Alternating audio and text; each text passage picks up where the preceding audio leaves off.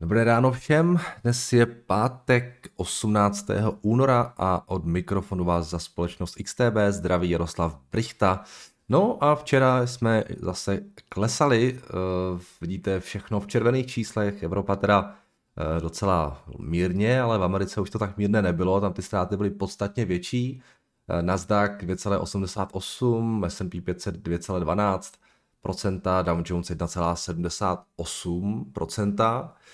Takže včera se na trhy zase vrátil ten risk-off sentiment. Akcie klesaly, výnosy mírně rostly a tak dále. Tak už to znáte, jak to chodí, když se vrátí risk-off sentiment. V podstatě pořád se řeší to Rusko, ale mně se to nechce každý den řešit dokola a opakovat to samé, jak se to mění vlastně ze dne na den, protože toho je stejně plný internet. Takže dnes jenom ve zkratce. Rusko, Ukrajina, plyn, hranice, vojáci nikam nejdou, akcie nahoru dolů, včera velký špatný, dnes už trochu lepší. No, takže asi tak, dnes už trochu lepší, protože zase chce sejít Lavrov s tím Anthony Blinkenem a že to chtějí nějak asi všechno říct znova. Takže na to tady reagují pozitivně a prostě, jo, otevřete si třeba novinky a tam se o tom píše hodně, jestli to nechce furt dokola opakovat. Takže Rusko samozřejmě jako jedna z klíčových věcí. A tady s náma asi ještě nějakou dobu bude. No včera jinak, když se podíváme na ten S&P 500, tak asi to trošku schytali ty růstové tituly. Když teda ještě podíváme se na ty sektory, tak v podstatě docela rostly Consumer Staples 9-10%, potom ale Information Technology minus 3%, Communication Services minus 3%, Consumer Discretionary minus 2,5% a tak dále. S tím, že pokud ještě se podíváme na ty jednotlivé společnosti v rámci tohoto indexu, tak ty velké techy šly dolů z těch nejvíce růstových, co tam máme. Walmart byl zajímavý, protože zveřejňoval výsledky a rostlo 4% potom v reakci na ně s tím, že oni měli, mám pocit, hodně těžký komp proti tomu minulému roku. To čtvrté čtvrtletí 2022 bylo pro ně velmi dobré a přesto dokázali proti tomu čtvrtletí růst. Oni v tom čtvrtém čtvrtletí rostli o 7% loni. Teďka proti tomu rostli o dalšího 0,5%. Zisk 42 miliardy, mám pocit, že ty comparables ve Spojených státech rostly dokonce o 5,6%. A co bylo hlavní, tak náklady, ku podivu, se jim dařilo držet docela jako na úzdě. Takže solidní kvartál a solidní reakce na těch trzích. Jinak to tam máme. Colorox, Kraft Heinz, jo, společně s Walmartem včera rostly taky tady ty Kraft Heinzy a JM Smakers a Kroger a tak dále. Těmhletěm defenzivnějším akcím se docela dařilo. Coca-Cola taky tam je. Takže tohle byly ty nejvíce růstové. No a ty nejvíce ztrátové, tady máme nějaké firmy, které reportovaly výsledky, nevím přesně, co dělají, takže, ale ty klesaly pěkně tady. Albemarle, nevím, jak to čte, 20% během včerejška dolů. Bank of New York Mellon tam je, Nvidia, další z takových firm zvláštních, protože ty jejich earnings byly, řekl bych, velmi dobré, když se podíváme, co zveřejňovali. I vlastně, oni byli zveřejněni už předevčírem večer. NVDA je ten ticker, jo.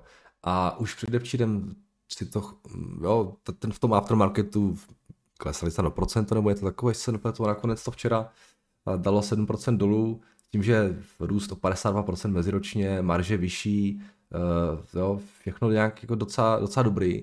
No ale hold, prostě to je ten problém těch jako velmi drahých akcí, které i přes, řekl bych, velmi solidní čísla, tak si nakonec odepíšou 7%, protože ten trh je docela štědře oceňuje. Takže Nvidia taky mezi těmi nejvíc ztrátovými včera a tak dále. Včera reportoval Palantir, ten se propadl, mám pocit, 13%. Vím, že jste se mě na to ptali v těch ranních v těch dotazech, tak já se potom na to ještě k tomu vrátím. A řada těch růstovek včera včetně těch velkých techů, ale i těch menších byla pod tlakem, takže se nám zase trošičku vrátil ten negativní sentiment na ně a trošku je to semlelo. No, takže tohle bylo takové hlavní téma, řekl bych, Ukrajina plus ty dražší akcie zase pod tlakem. Jinak včera jsem četl takový zajímavý článek na Wall Street Journal, kde ho mám, já tady někde mám, který v podstatě, kde se v podstatě řešilo to, co jsme tady řešili nedávno, to je, že americké domácnosti začínají ve velkém vycházet z těch svých nor, z těch svých domů a začínají cestovat, navštěvovat zábavu, celkově si užívat toho, co v těch posledních 2 letech museli oželet. V článku jsou citovány zástupci jednotlivých společností, jako jsou hotelové řetězce, zábavní parky, aerolinky, kasina, různí pořadatelé koncertů a sportovních eventů. A v podstatě jedno vlastně tvrdí, že začínají mít velmi silnou poptávku po svých službách. Takže tohle určitě je něco, co stojí za pozornost. Pravděpodobně v tomhletom segmentu může být docela pěkná ta první půlka, možná i ta druhá půlka to léto můžou být hodně silné. Tak uvidíme, jaký to bude mít ve finále dopad na americkou ekonomiku. Ještě pohled na makrodata za ten včerejšek. Měli jsme tam Filadelfský Fed index, ten trošku zklamal. Měli jsme tam claimsy, taky trochu zklamali, ale nic divokého se tady neodhrávalo. Stavební povolenky lepší, zahájené stavby trošku horší, v podstatě v pohodě, kalendář bez nějakých velkých šoků. Zase tam byly nějaké projevy centrální bankéřů, Mesterová, Bullard. Bullard si jel to svoje opět, hodně hokyš, Mesterová v podstatě taky, takže byla hokyš, takže... Čím více blížíme k tomu zasedání březnovému, tím víc to vypadá na to, že fakt zvýší o těch 50 bazických bodů. A tak uvidíme. No. Výnosy 10leté je 98%, tady jsme lehce klesli, ale pořád jsme v podstatě na těch 2%, dá se říct. No, když se podíváme na FX za ten včerejšek, tak... Eurodolar nějakých 1,13, tady žádné velké změny a libra nám lehce rostla, ale ty měny jsou v podstatě docela nezajímavé ve většině případů. Ale zlato nám pěkně vystoupalo, už jsme se dostali krátce dokonce na $19. Jsme trošku klesli na nějaký 18,90, ale zlato se docela daří. No a už jsme dokonce tady, už jsme se dostali z tady toho nudného pásma, tak schválně, jak jsme vysoko. A když tam dáme denní graf, no tak jako ok, tak jsme pořád na nějakých těch úrovních z poloviny minulého roku, ale tak pěkný, už to začíná něco dělat, tak uvidíme, jestli tam přijde nějaký větší růst, úplně bych asi ho nečekal, ale třeba se pletu, stříbro 23,70, ropa nám trošku klesla pod $90 za VTIčko. Tady mám potom ty indexy, které teda dnes ráno zase začínají trošku stoupat. A Bitcoin včera taky pod tlakem společnosti, vyrůstovými společnostmi a ten risk of sentiment. Ta korelace toho Bitcoinu a krypta momentálně s těmi rizikovějšími aktivami je poměrně vysoká, takže včera to bylo taky docela pěkně vidět. Takže Bitcoin 40,500 a Ethereum nějaký 2900. Tak.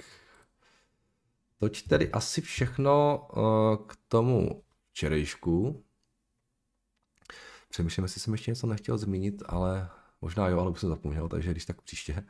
Tak a teď se jdeme podívat na vaše dotazy, které jste mi nechali pod mým videem včera. Tak... Petr, překvapilo vás něco na včerejší výsledcích Palantiru a děkujeme Tomovi za super analýzu. Jo, určitě mrkněte na tu Tomovu analýzu k těm výsledkům. Jestli mě něco překvapilo, podle mého názoru ta čísla byla poměrně dobrá. Reakce tomu sice neodpovídala, ale mě v podstatě... Můžu se na to podívat. Mě v podstatě zajímá... v podstatě hlavně jedna věc, a to je já tam dám tu prezentaci, to je růst toho soukromého segmentu. Jim zpomaluje ten vládní, což si myslím hodně lidí vadí, ale mě to teda přiznám se vůbec netrápí, protože kvůli tomuto segmentu jsem je nakupoval. Já jsem je kupoval kvůli tomu soukromému segmentu a ten jim roste teda krásně. Tady je ten commercial segment, ten v podstatě akceleruje, rostlo 47% meziročně v P4C. Mají velmi silnou dolarovou retenci, to znamená, že ti stávající klienti jim platí stále více peněz, což signalizuje něco o tom, že jsou velmi spokojení s tím jejich produktem. Tohle je US Commercial Momentum, to jsou teda američtí komerční klienti a tam teda ta akcelerace je brutální, ty rostly o 132%. Oni mají problém s Evropou, tam oni se rostly o nějakých 8% jenom, což teda je jednak způsobeno tím, že nemají v podstatě žádný sales team v Evropě, teď ho tam budují. Taky zdá se covidem, je to způsobeno a tohle podle mě je spíše jako do budoucna pozitivní, protože pokud v Americe rostou, americké firmy to kupují, pokud v Americe rostou tak rychle, tak bych čekal, že s nějakým spožděním budou velmi rychle růst i v Evropě. Přece jenom si myslím, že ty dva regiony jsou velmi porovnatelné. Takže tohle je jako podle mého názoru super impresiv a moc se mi to líbilo. Co jim teda zpomalovalo, tak je ten, kde to tady je ten vládní sektor, tady government business, ten jim zpomaluje ze 76 na 66, 26, což si myslím, byl jeden z důvodů, proč ta akcie se hodně propadla. Přiznám se, tohle mě zase až tak moc netrápí, protože samozřejmě na té vládě tam je nějaký přirozený strop, oni nemůžou růst ani zdaleka tak rychle, jak by teoreticky mohli do budoucna růst na tom komerčním segmentu. Karp to vysvětloval tím, že je to hodně skáče, že někdy prostě ta poptávka je cyklicky jako malá a pak jako výrazně zroste. Budiš, ale tohle mě jako vůbec netrápí, se přiznám. Mě jde hlavně o ten komerční segment a co ještě možná lidem trošku vadilo, je to, že jsou pořád ve ztrátě nebo mají úplně triviální, měli myslím malou ztrátu. Což ale taky pro mě není zase až tak důležité, protože jako pro boha tohle je biznis, který má 80% hrubé marže. Oni mají hrubé marže jako Facebook, takže je téměř jisté, že pokud porostou, tak v tom zisku budou a že čím víc porostou, tak tím větší cash machine to bude. Takže zisk mě netrápí vůbec, to mě nezajímá, mě zajímá růst a momentálně a hlavně v tom komerčním segmentu a ten byl velmi dobrý, takže za mě ta čísla, já se tady neshodnu s trhem, jo. Já jsem taky potom přikupoval na těch 12 ještě, jak se to propadlo a jsem připraven nakupovat ještě víc, no, pokud se dostaneme pod 10, tak super. Jo, on to chce asi čas, taky oni teď budujou ten sales team, to nějakou dobu trvá, oni se dřív na ten sales vůbec nezaměřovali, byli jako čistí inženýři, ale už si uvědomili, že to taky budou muset prodávat ten svůj produkt. A asi to bude chvilku trvat, než ty lidi, že jo, to prostě nic den na den, takže možná nějaký rok akcie může být v nějakém bočním směru hodně závislá na tom, jaké je to momentum na těch finančních trzích celkově. Ale jinak mi se docela líbilo, já se můžu pomoct, no. Takže tak ode mě. Tak zdravím, Mardo, co se týká Shield Therapeutics, je to pro vás pořád stejná firma, jakou jste kupoval, nebo se pro vás něco fundamentálně změnilo? Posledních pár týdnů firma dost vyklesala a včera to byl dokonce sešup. Včera vydali zprávu včetně trading update, našel jste v něm něco, co by vysvětlovalo vnější výplach a nebo to je netrpělivost investorů, kterým se už nechce čekat? Moc díky. Ten trading update byl docela, řekl bych, nezajímavý.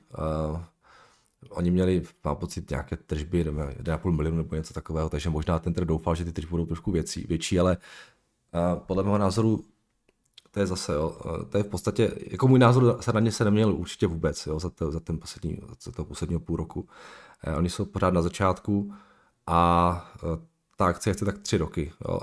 On je takový moonshot trošku, jo. Já mám takových pár moonshotů v portfoliu, jedno je tohle, druhý je ten, může být třeba ten Tellurian, potom třeba ten Quickstep, to jsou taky ještě takové jako moonshoty a rozhodně to nejsou akcie, které by u mě v portfoliu měly být nějak moc zastoupeny, jo? To určitě ne, tam jako, to je potenciální průšvih nebo úspěch, jo? Tam nic mezi tím neexistuje u těch společností.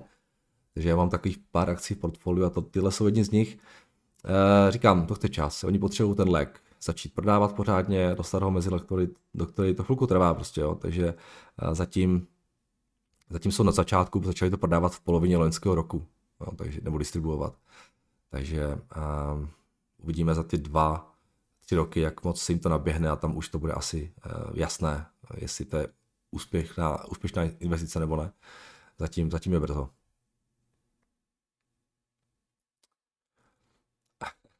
Tady. Zajímavý postřeh. V životě jsem nikde jinde na YouTube neviděl tolik inteligentních, slušných komentářů, dokonce pravopisně správných, jako pod tímto kanálem. Tak určitě, jako tady se schází smetánka českého YouTube, aby společně prodělávala peníze, takže určitě to potvrzuju. Tak, dobrý den, kdybyste měl srovnat, kdo měl během pandemie více uvolněnou měnovou politiku, zda Fed nebo ECBčka, jak by to bylo, díky. Já myslím, že si nemají co vyčítat ty dvě centrální banky. No.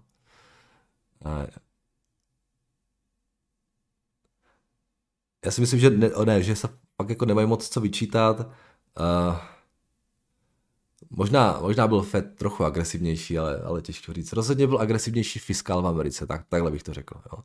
Neřekl bych ani, že byl tak velký rozdíl v té měnové politice, jako ten fiskál, který byl v Americe jako super agresivní, si myslím. Že to možná, tam to asi trošku přepískli. No, ty rozdávání peněz, které byly vyšší než mzdy normální, no, tam to bylo hodně štědré.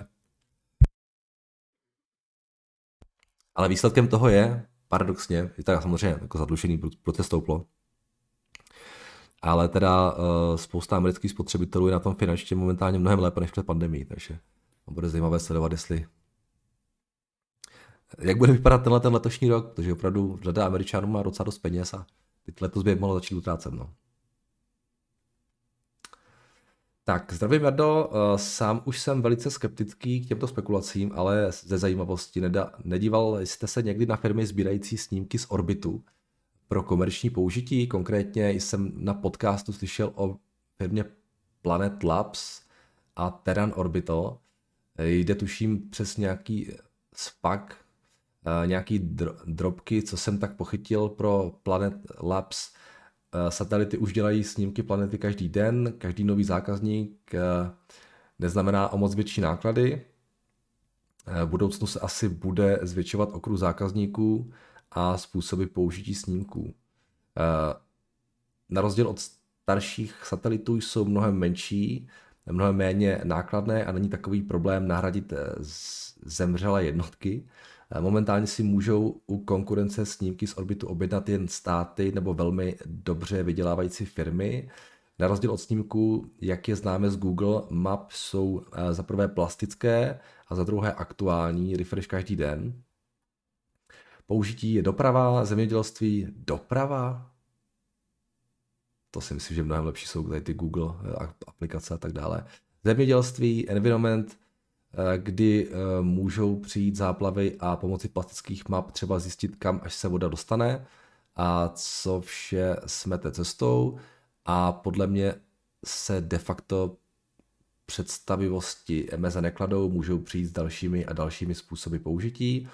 Spolupráce s Google, NASA, Lockheedem a další, CEO je zároveň co-founder, to je vždycky super tady tohle. Mají takový Bloomberg terminál, kde se dají procházet všechny data a snímky. Nedávno dokončili akvizici společnosti VendorSat, která se zaměřovala na analýzu snímků speciálně pro účely zemědělství s patentovaným algoritmem, který umožňuje získávat informace i přes šum způsobený mraky a tmou. Jo, to zemědělství může být docela zajímavé. No. Nevýhod ale taky asi bude dost. Konkurence se může podle mě objevit kdykoliv, i když oni tvrdí, že jsou o dost napřed. Dále se musí spolehat na firmy jako SpaceX, které jim ty starty dají na oběžnou dráhu, a ze začátku asi bude horší přesvědčit zemědělce, že něco takového potřebují. Tak kdyby vás to zaujalo, mrkněte na terminál, jak to s nima vypadá, jestli tam jsou teda vůbec nějaký data k nim. OK, to bylo zajímavé, Petře. Škoda, že jste nenapsal jako trošku víc k tomu use case. Píšete zemědělci, ale jak jako třeba ty zemědělci ty data můžou využívat, to by mě zajímalo. No, že jo, přece jenom ta reakční doba u těch zemědělců asi bude poměrně velká, navíc když už máte zasazeno, tak jako už musíte asi jenom to... Já nevím, nedokážu si to úplně moc představit, ale dokážu si představit, že jsou nějaké zajímavé use casey těch snímků, jo, jenom mě prostě úplně nic nenapadá, rád bych věděl, jaké jsou. Ale OK, zní to zajímavě, tak se na ně pojďme podívat. Říkáte Planet Lab. Tam asi ale ty čísla nebudou moc zajímavé, jo, tam asi jestli jsou teprve na začátku, tak ukažte to.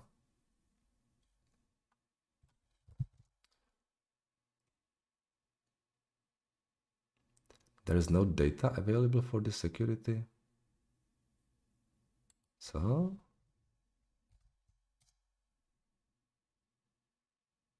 Tak tohle jsou oni. Ale proč tam nemá žádné data? To jsem ještě neviděl na Bloombergu, že bych nějakou firmu, která je zalistovaná na burze, že bych tam neměl u ní žádné data, no tak bohužel. Není to třeba nějaký čerstvý úplně spak nebo něco, možná to ještě nechtěli nahodit, nevím. Bohužel, Petře, nemám tady k tomu nic, ale zní to zajímavě, no, ale těžko to nějak jako ohodnotit, no. Každopádně díky za zajímavý koment. Už na to někoho inspiruje a podívá se. A něco nám tomu ještě napíše. Tak, ahoj Jardo, k té Nubank. Akcie společnosti Digital Lender Nubank v prosinci při svém debitu na akciovém trhu otevřeli 25% plusu nad nabídkovou cenou. To je společnosti poskytlo tržní kapitalizaci téměř 52 miliard. To nejhodnotější kotovaná firma v Brazílii. Nubank uvedla, že v první polovině roku 2021 dosáhla zisku ve svých brazilských operacích. Zakladatel a generální ředitel David Vélez uvedl, že společnost se zaměří na 3 trhy: Brazílie, Mexiko, Kolumbii. OK, já tady mám ještě, potom maže mi to dotazy, komentář k Nubank, takže se k ní vrátíme. Já jsem se ještě tak včera na ně díval jenom v rychlosti, respektive díval jsem se, kdo je vlastní, a 22% tam má Sequoia Fund. To nejsou žádní ty díti, jo, takže asi na tom něco bude, tam i Berkshire se tam cpe, ta valuace mi přijde teda strašně vysoká, ale zatím nevím, co na tom bude, úplně jsem se tomu nějak moc nevěnoval, ale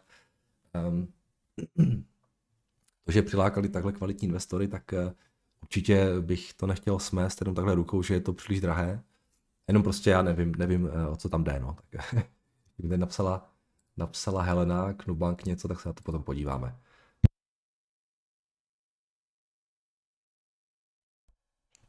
Tak, jdeme dál. Zdravím, rád bych se zeptal na váš názor na British American Tobacco. Jsem primárně dividendový investor a aktuálně do té společnosti dost investuji. Společnost není na dvouletých maximech, avšak oproti trhu stále dobře oceněná. Investoval jsem již před současným růstem. Oznámili zpětný odkup akcí ve výši 2 miliard liber. Zisk roste, dividenda se zvyšuje, dluh je podle mě uspokojivý. Jediný problém bych viděl v budoucnosti tabákového biznesu a pro někoho nemorální ničení lidského zdraví. Děkuji. Tak já tady ty cigaretové společnosti zase až tak moc nesleduju, ale vím, že teda, jak je ten ticker, PTI, jo, tady tihleti teda fakt pěkně vyrostly v těch posledních 2 měsících, myslím. Až si jako říkám, proč, tak najednou, co se tam změnilo. Nic tady k tomu nemám. A samozřejmě u těch tabákových firm, to je ten nádherný biznis tam. Dáváte produkt, na kterém jsou lidi závislí, ta elasticita poptávky tam teda není úplně moc vysoká, si můžete ceny zvyšovat a lidi pořád nakupují. Přiznám se, já s těma cigaretovýma společnostmi vůbec nemám morální problém, já nevidím nic špatného na kouření. To, že si někdo ničí zdraví, to je holt jeho rozhodnutí. A lidi se ničí zdraví spoustou věcí, nejenom kouřením, i jídlem. A valuace vypadá pořád pěkně i přes ten růst, ten necelý desetinásobek si myslím je docela v pohodě. Firma dělá tunu hotovosti samozřejmě, free cash flow je stejné jako ten net income, takže tohle je moc pěkný. U těch tabákových firm je důležité to, jak se jim asi podaří zvládnout ten přechod na ty elektronické, na ty různé další produkty. Nevím, jakou tady tyhle mají tam marži, jak moc jim to pomáhá, škodí, nebo jak je to neutrální, těžko říct. Takhle jako jsem se o ně nikdy nezajímal, ale to bude velké téma, samozřejmě ten přechod na tady ty elektronické cigarety. Zdá se, že Philip Morris to docela zvládnul dobře. A když to zvládli oni, tak proč by to neměli zvládnout i tady tyhle, no, tak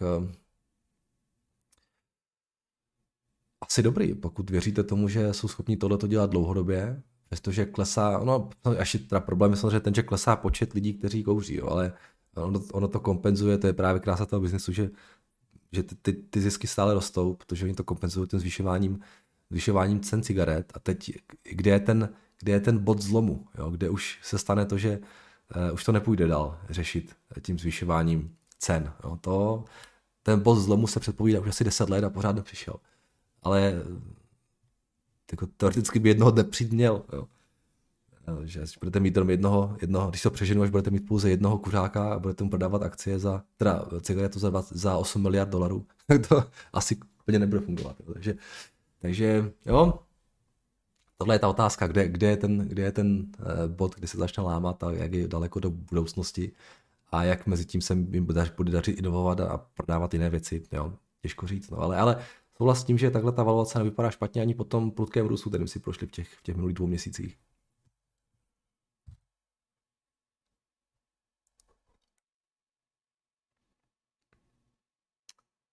Tak, kde jsme skončili, jo.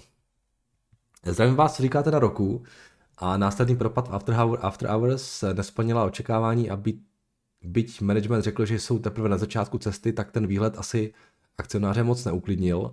Vím, že nedávno se zde tato firma probírala, je to pro vás po posledním reportu stále zajímavá firma, nebo se něco změnilo? Díky za vaše komentáře. Já jsem neviděl ještě ty výsledky, já jsem to včera nestihnul si to proletět, ale viděl jsem, že mají nějaký problémy se supply chains. Viděl jsem v tom aftermarketu, že šlo nějaký 20% dolů. Já jsem se tady k němu už dřív vyjadřoval, podle mého názoru je to zajímavá společnost, která má ale řadu rizik. A mezi těmi největším patří konkurence těch velkých hráčů, proti kterým se jim zatím daří velmi dobře bojovat. Roku v podstatě, pro mě to je velice malá pozice, to není ani procento portfolia a nevyručuju, že bych ještě něco nepřikoupil, ale úplně to není priorita momentálně. Já jsem se víc zaměřoval na ten Palantir a na Upstart. Upstart ten vystřel nahoru a ten Palantir, ten vypadá, že může ještě trošku vyklesat, takže já osobně bych, pokud budu ještě přikupovat nějaké důstovky, tak budu preferovat ten Palantir. Roku, jestli po tom 20% propadu včera může být na nějakých, já nevím, 130 třeba, nebo 120, nevím, z takového. 130 asi, no. Takže podívám se na to, co se tam děje a pak jako uvidím, ale roku určitě nebude velká pozice v tom portfoliu, jo, to určitě ne. Ale říkám, musím si přečíst v klidu ten report a přes týden si poslechnu ten earnings call a pak uvidím, příští týden se budu rozhodovat, jestli tam trošku třeba tu pozici nenavýším.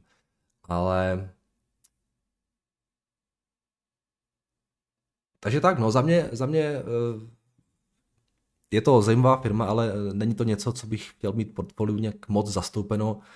Já jsem chtěl trošku ještě něco jiného, než jenom ten Upstart a Palantir. Tak jako lehce jsem přikupoval tady. Teda nakupoval tady.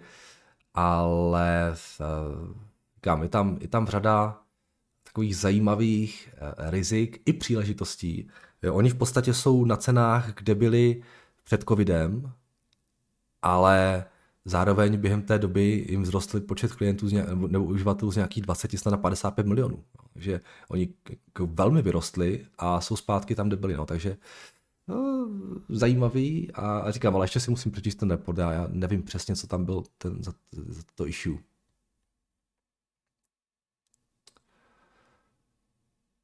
Tak. Jdeme dál. Ahoj, Jardo, mohl by se prosím podívat na Harley-Davidson. Firmu asi netřeba představovat, pravděpodobně měli úspěšnou Q4 a s odezněním covidu by zase silné motorky a vítr ve vlasech mohl přijít opět do módy. Nás dvou se tento pocit příliš netýká, ale stejně se musí jezdit s helmou. Díky za tvoje burzovní rána. Jasně, Petře. Harley-Davidson říkáte, no tak pojďme se na ně podívat, jsme tady neměli teda snad ještě nikdy možná. Takovou ikonickou firmu.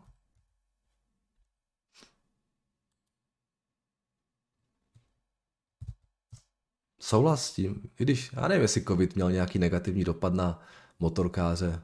Vždyť přece jenom sednete na motorku a jedete, to nikdo nikomu nezakazoval, ne? Tak ale schválně, pojďme se podívat na ten rok 2020, tam byl nějaký.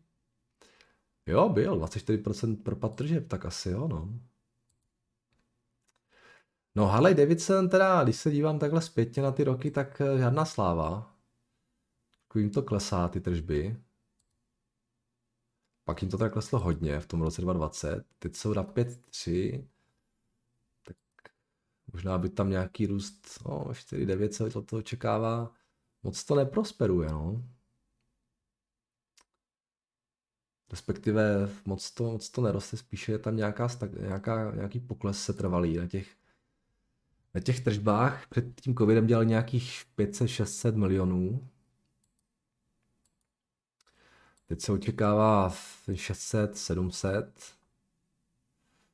což je desetinásobek, ale pro firmu, které klesají tržby, a navíc ten dluh taky není úplně malý, tak teda nevím, no. Není to úplně ideální. Jo. Úplně to nekřičí, kup mě. Na mě teda aspoň. Víte, že ta akcie v podstatě nedělala vůbec nic v těch minulých letech. To dáme třeba 2000, já nevím, ale tam třeba 0,5.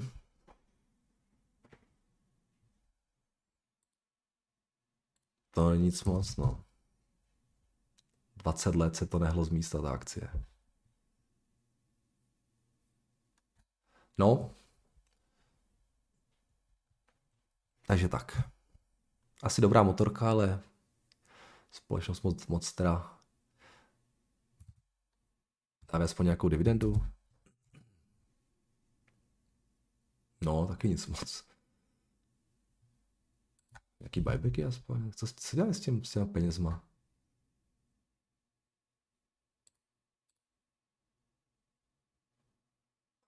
Cashflow, kdy dělají pěkný peníze, to je zase tak málo. Dividendy. OK, kupovali akcie docela dost, oni teda v podstatě dvojnásobek toho, co jde na dividendy, tak vrací přes nákup akcí, to je sympatické. Loni to zastavili samozřejmě z pochopitelných důvodů, ale možná ty buybacky by mohly začít zase dělat. Ale na to, že dělají tady buybacků, tak ta akcie stagnuje. Jo. Takže ona by asi, vzhledem tomu, jak těch 20 let se nehly z místa, tak možná i když ty tržby furt klesaly, tak ty buybacky to trošku zachraňovaly.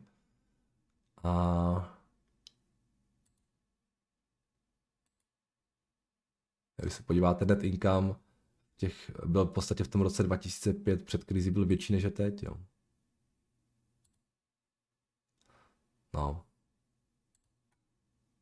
No, moc jim to nešlape, ten biznis. Je to méně než steady, bych řekl. Tak jdeme dál.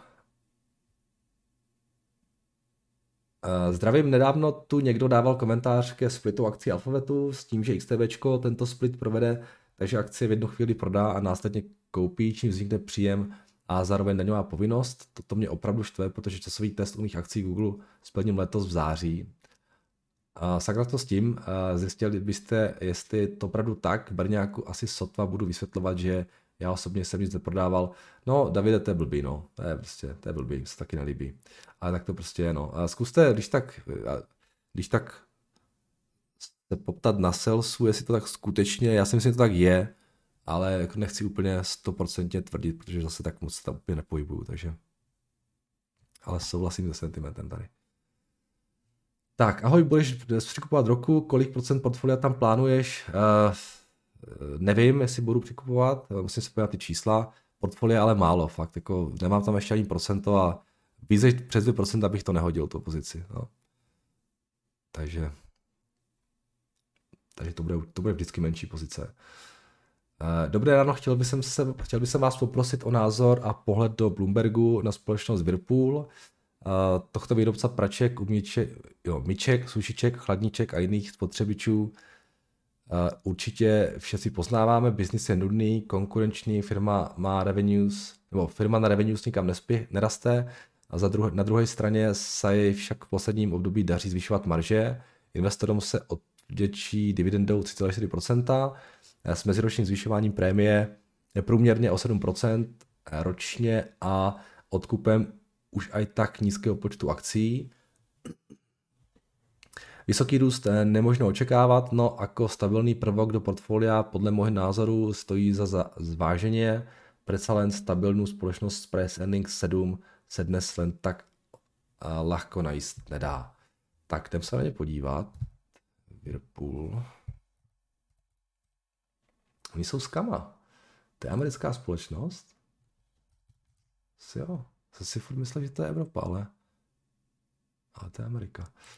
Tak.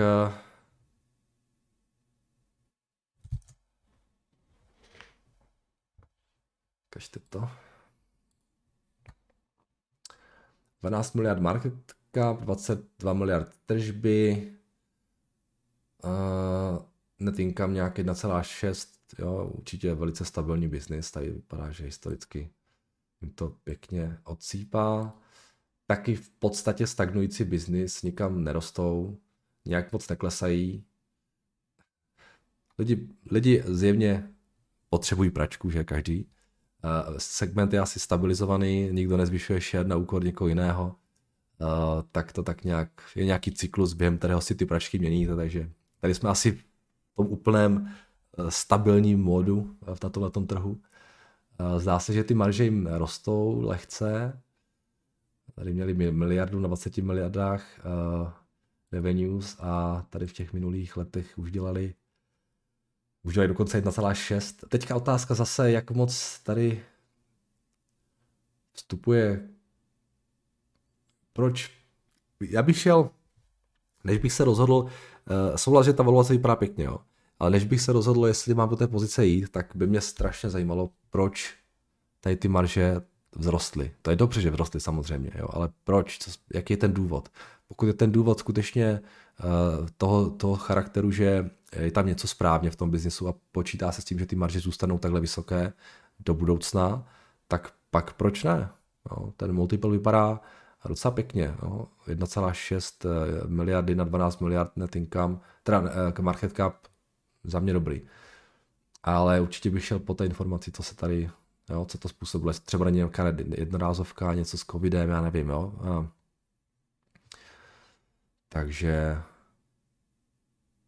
přeci jenom je potřeba, i když no, chtěl jsem říct, že možná lidi nakupovali více, ale to zase úplně není pravda, protože jim ty tržby nějak jako dramaticky nerostly v těch no ok, vzrostly na 22 miliard, budíš.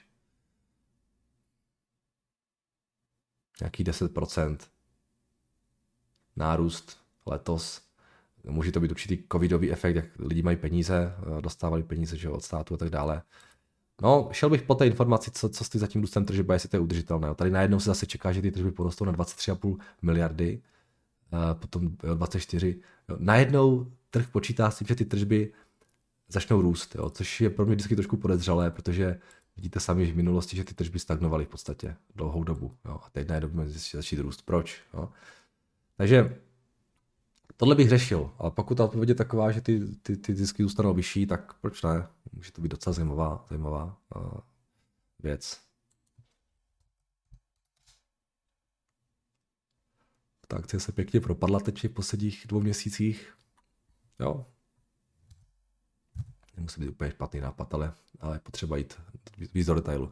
U těch firm, které dělají takové dost jako nezajímavé produkty, které jsou v nějakém zavedeném biznise, tam je strašně důležité to, jak ta operativa, jo?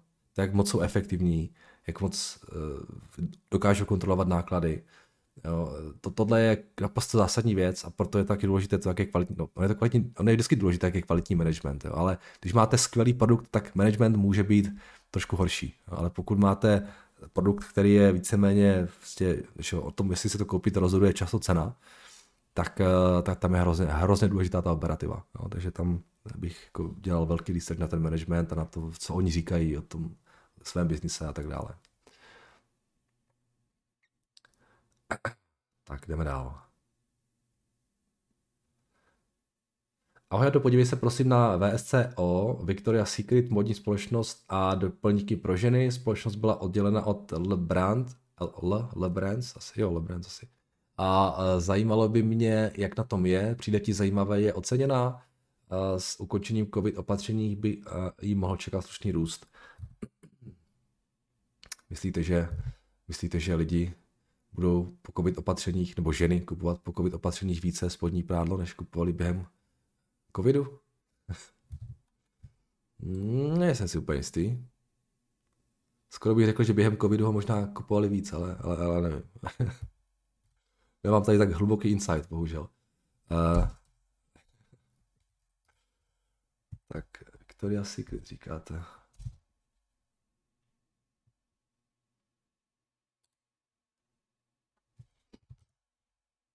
Samozřejmě tohle je prémiová značka, takže ta si zaslouží určitý prémium, taky valovační. Nebo nevím, jestli zaslouží, ale většinou ho mají. Tady to skoro ani na žádné prémium nevypadá, ale.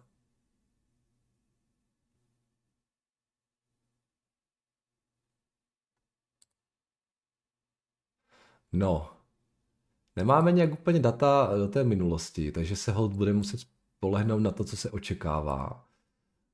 Za těch posledních 12 měsíců měli net income 700 milionů. A do těch dalších let se očekává něco kolem těch 600 milionů. Na tržbách 6,7 miliardy. Které zdá se, no zase jo, rostou nebo nerostou. Vypadá to, že spíš klesají ty tržby. Jo. 2019 byly 8, pak 7,5, teď 5,4, to není úplně jako hezký trend tady tohle. Teď teda se čeká, že budou na 6,7. Takže je to oceněné jako trošku value trap, zdá se. Jo. Klesající tržby.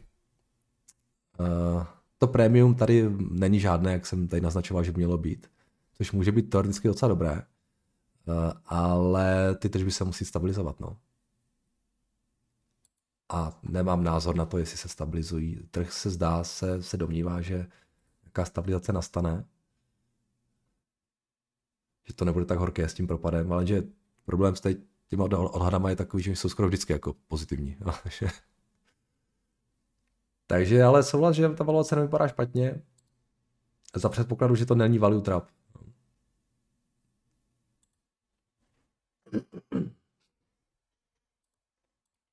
No, zajímavé. Victoria's Secret. No, ok, jdeme dál.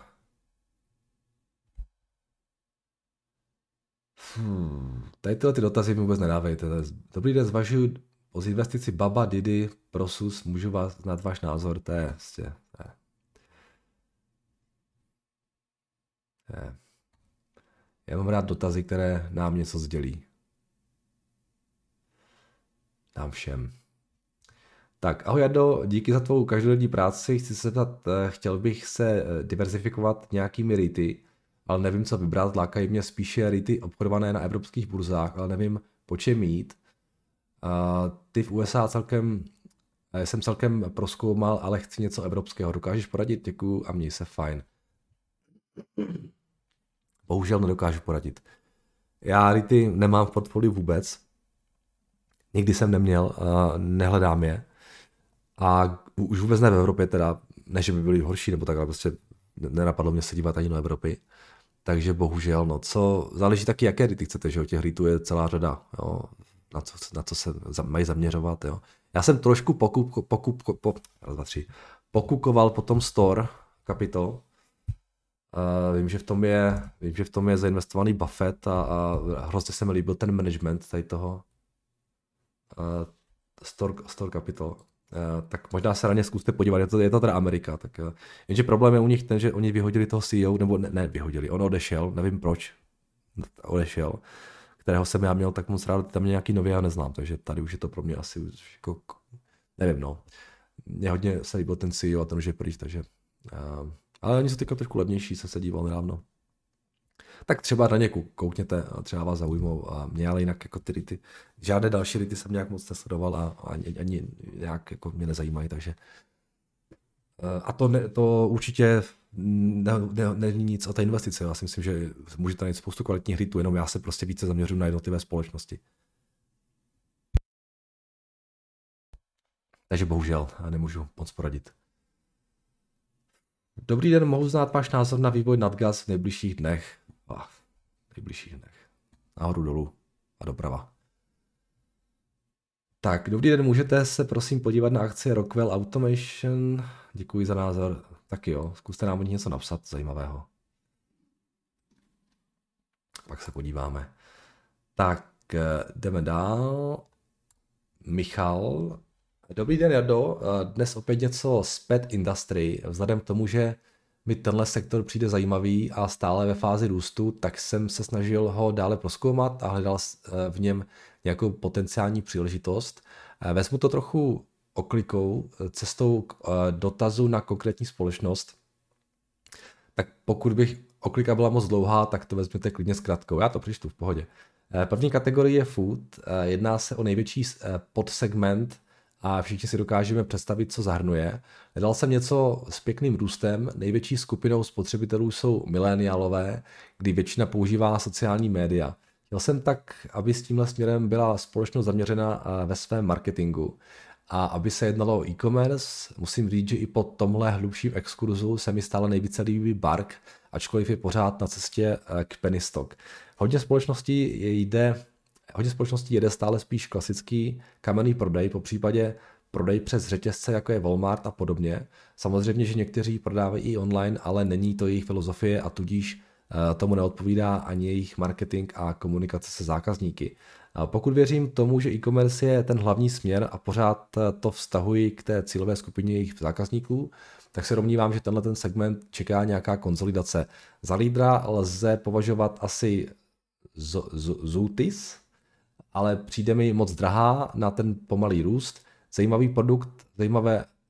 produkt má Fresh Pet, ale opět dost drahé. Tuhle kategorii jsem tedy opustil. V současnosti existuje mnoho faktorů růstu, kromě prostého nárůstu celkového počtu pets, slovo mazlíček mi nejde z pusy, jasně, mezi které patří nárůst obezity, pets, už i oni chudáci jsou tlustí, jejich zvyšující se věk, počet nemocí, které se diagnostikují a rozšíření nových léčebných postupů. Už máme obezity problém na mazlících, to je děs. A rozšířených nových léčebných postupů, které dříve nebyly dostupné. To vše vede ke zvýšení výdajů na zdravotní péči. Došlo k nárůstu používání diagnostických testů a léků pro pets, což zvýšilo příjmy společností zabývajících se zdravím zvířat. Péče o zdraví zvířat se stále více podobá péči o zdraví jejich majitelů, a to i výši výdajů, které to stojí. Podle odhadů dosáhne celosvětový trh se zdravím zvířat do roku 2028 přibližně 99,5 miliardy dolarů. Celosvětový nárůst počtu nemocí souvisejících se zvířaty vedl k vytvoření nových příležitostí pro odvětví zdraví zvířat. Začal jsem tedy v této oblasti se pohlížet a tím se konečně dostávám dotazu na konkrétní společnost. PetIQ se jmenuje ta společnost. Společnost založená v roce 2010, po celou dobu stejný CEO, McCord, Rozrostla se v největšího maloobchodního distributora volně prodejných přípravků a přípravků na předpis pro mazlíčky, já to klidně budu říkat, já zde jdu ty pec moc přes pusu, vyrábí 1200 položek pod značkami, které vyvinula nebo získala. V roce 2018 koupila kliniku VIP Pet Care a nyní provozuje více než 3400 pop-up klinik, které nabízejí služby z dodávky. Wow. Jejich myšlenkou je model minutové kliniky. Dalším krokem je pak zřízení trvalé kliniky v nákupních centrech. Jakmile zaznamenají v místě dostatečnou poptávku, otevírají i wellness centra. Ježiši Kriste. Do roku 2.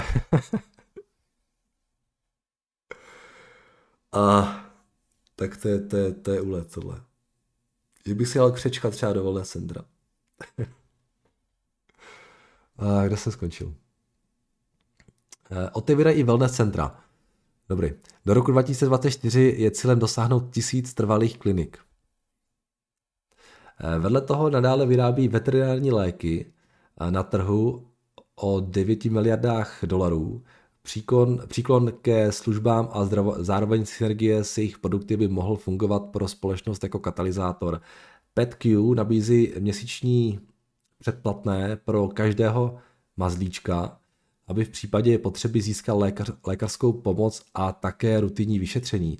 Předplatné je atraktivní pro majitele mazlíčků, kteří mohou lépe plánovat výdaje a vyhnout se nepříjemným překvapením, jako jsou ty drahé účty za léčbu.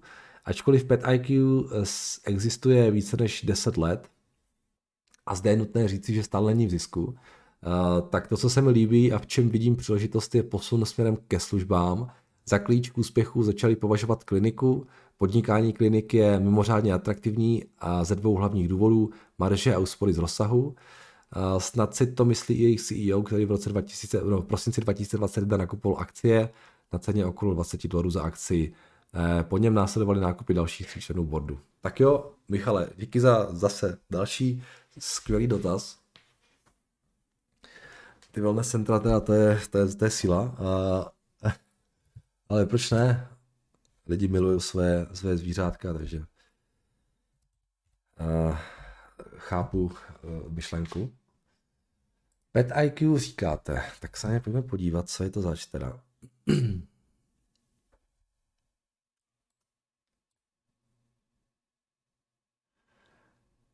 $500 milionů market cap,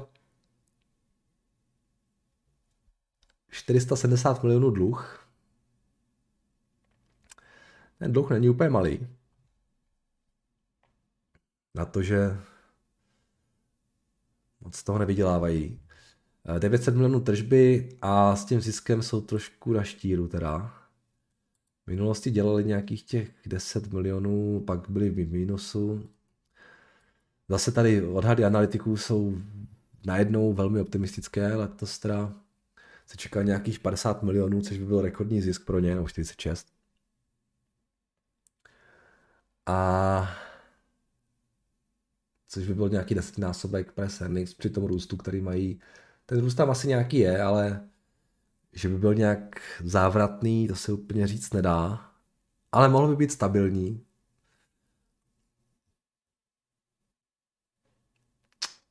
No. Nevím, no. Takhle na první pohled, po tom, co jste napsal, ten segment je zajímavý, jo. Já nechci nikomu radit, ale mě třeba se vyplatilo. Já osobně se zaměřuju mnohem více na ty jednotlivé společnosti, než na ten sekulární trend. Vždycky je podle mého názoru strašně důležité mít fakt jako dobrou společnost. Jo. A potom, že jsou v nějakém dobrém segmentu, tak to je samozřejmě skvělý bonus. Jo. Ale podle mého názoru, a je to čistě jenom můj názor, jo, ale podle mého názoru to, že nějaký segment je potenciálně zajímavý a růstový, ještě neznamená,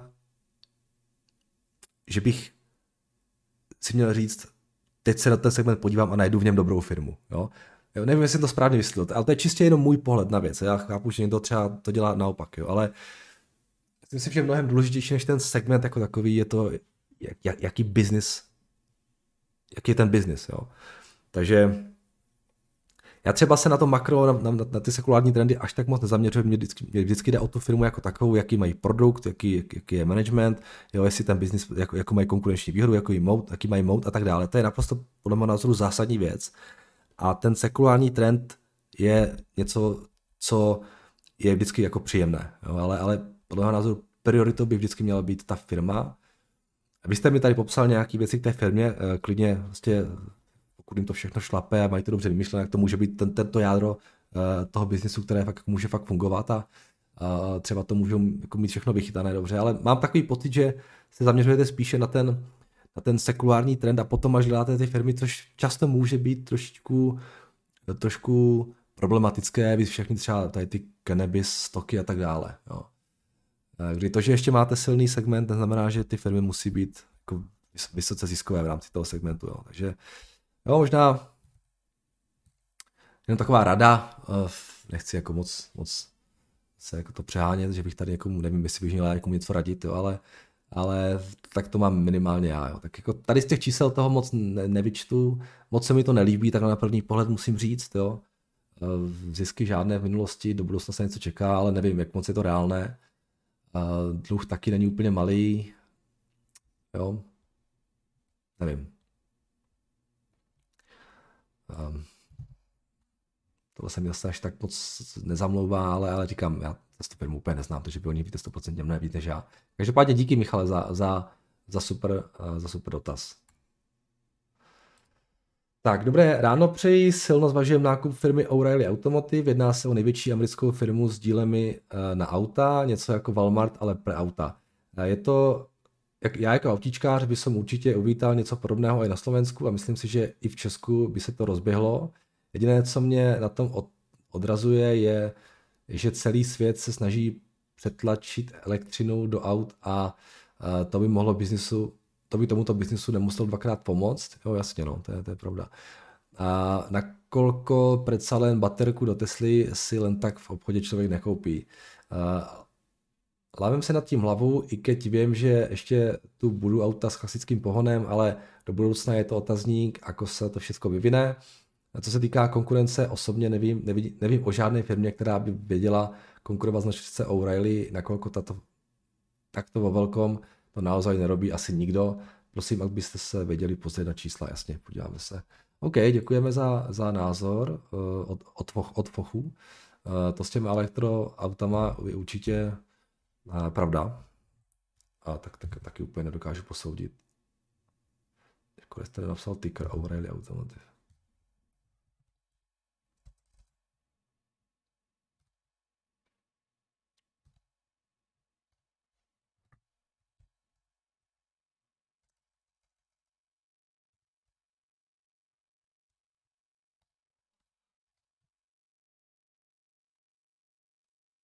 Jo, byste napsal ty kruč, jo, tady, ok, dobrý.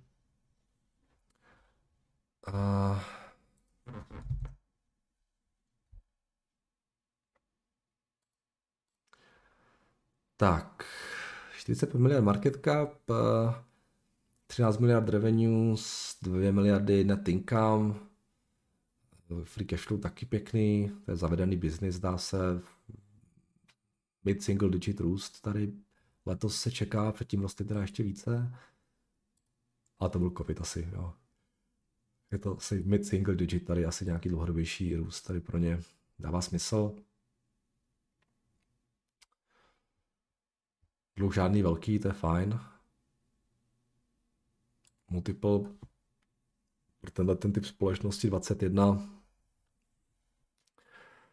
No, není to asi úplně málo. Stejný multiple jako Google.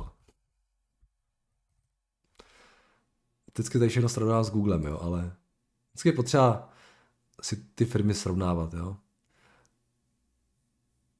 Myslíte, že si zaslouží stejný multiple jako Google?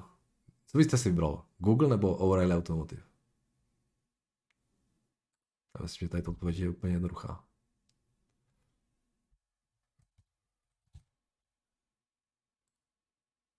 Jak vidím nějakou firmu, která v podstatě stagnuje, nebo roste mid single digit a vidím, že mají multiple 20, tak mě okamžitě naskakuje Google. Já se můžu pomoct, prostě jo.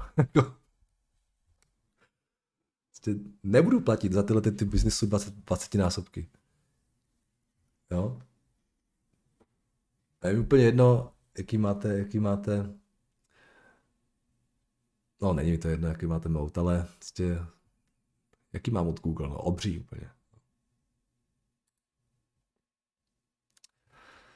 Takže biznis asi zajímavý, ale cena nezajímavá, no.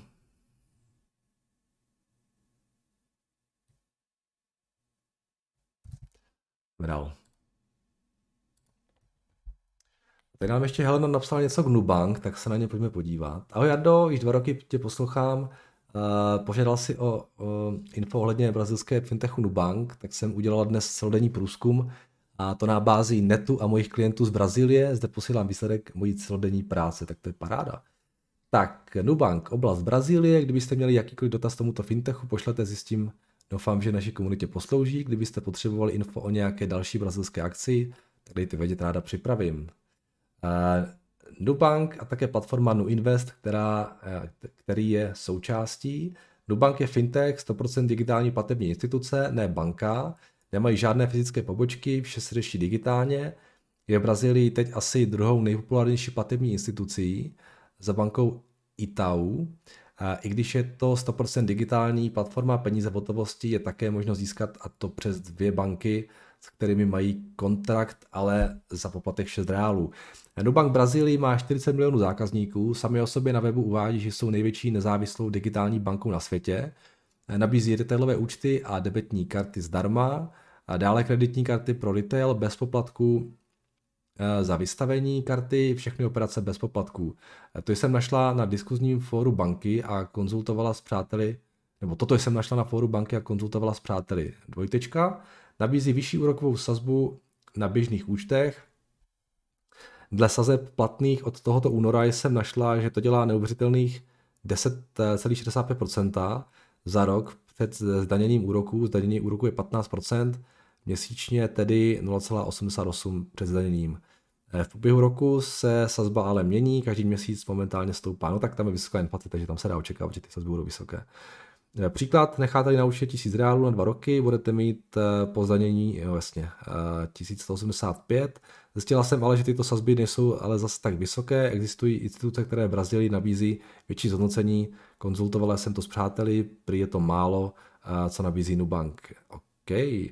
I když toto vypadá jako výborné zhodnocení měny, tak opak je asi pravdou, jelikož brazilský reál klesl vůči euru a dolaru o 40%. No jasně, v Brazílii vysoká inflace, tam prostě ty sazby jsou taky vysoké. Tak, Nubank jinak nabízí i korporátní účty a k tomu debetní karty zdarma. Kreditní karty pro korporát zatím nemá v nabídce.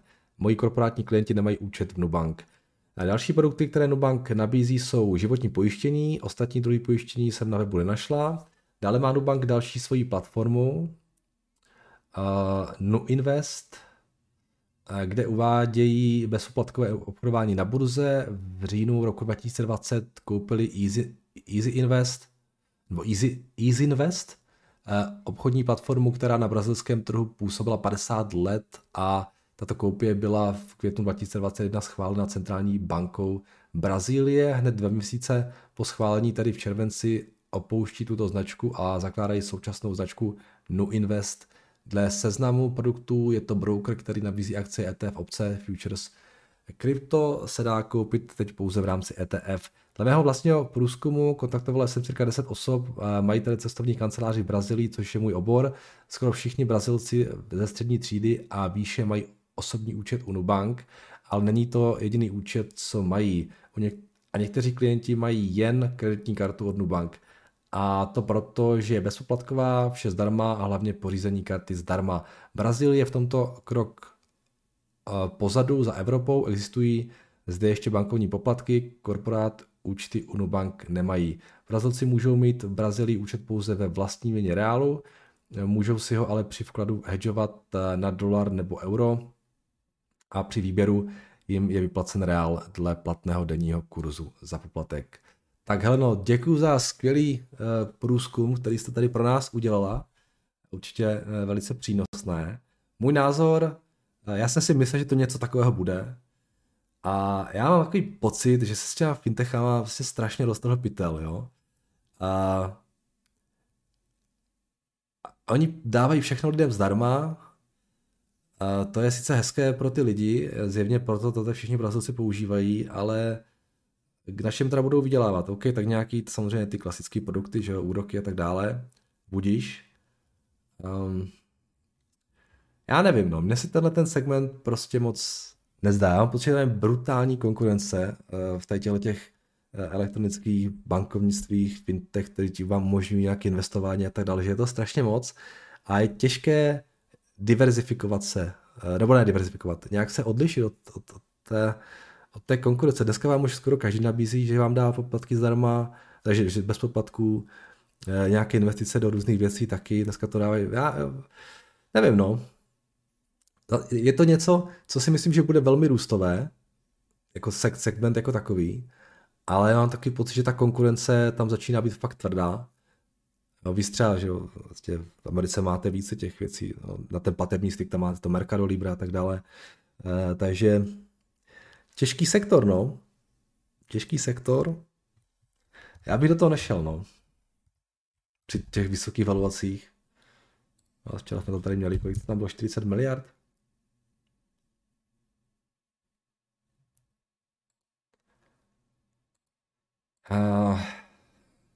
No, 46 miliard, market cap, miliardu dělají pouze na tržbách. To není bůh ví jak profitabilní biznis tady tohle.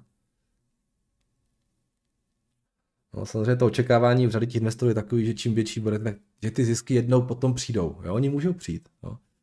Ale ta roadmapa je důležitá a nevím, no, jestli tady nějak jasně definovaná. Takže zajímavý, ale za mě to jako úplně asi zajímavý. Pro mě to úplně zajímavý není, no. Možná tomu jenom nerozumím. No, ale mě musím říct, že je zajímavá ta sekva, že tam mají tě 22%, ale oni tam možná byli od samého začátku, takže oni už na tom spoustu vydělali. A to, že do toho teďka naskakoval Berkshire, přiznám se, trošku překvapuje. Oni tam mají málo, tak oni tam mají vlastně jako menší procento, no, tak to je 400 milionů, 456 milionů nějak, nebo ne 2%? Ne, 3%, pardon, 3%, no, tak dobře, tak něco přes miliardu. No. OK. Každopádně Heleno, díky za super komentář. A to je všechno, dámy a pánové, ode mě pro tento týden, takže si užijte víkend a uslyšíme se opět zítra, teda zítra v pondělí. Mějte se krásně a naslyšenou.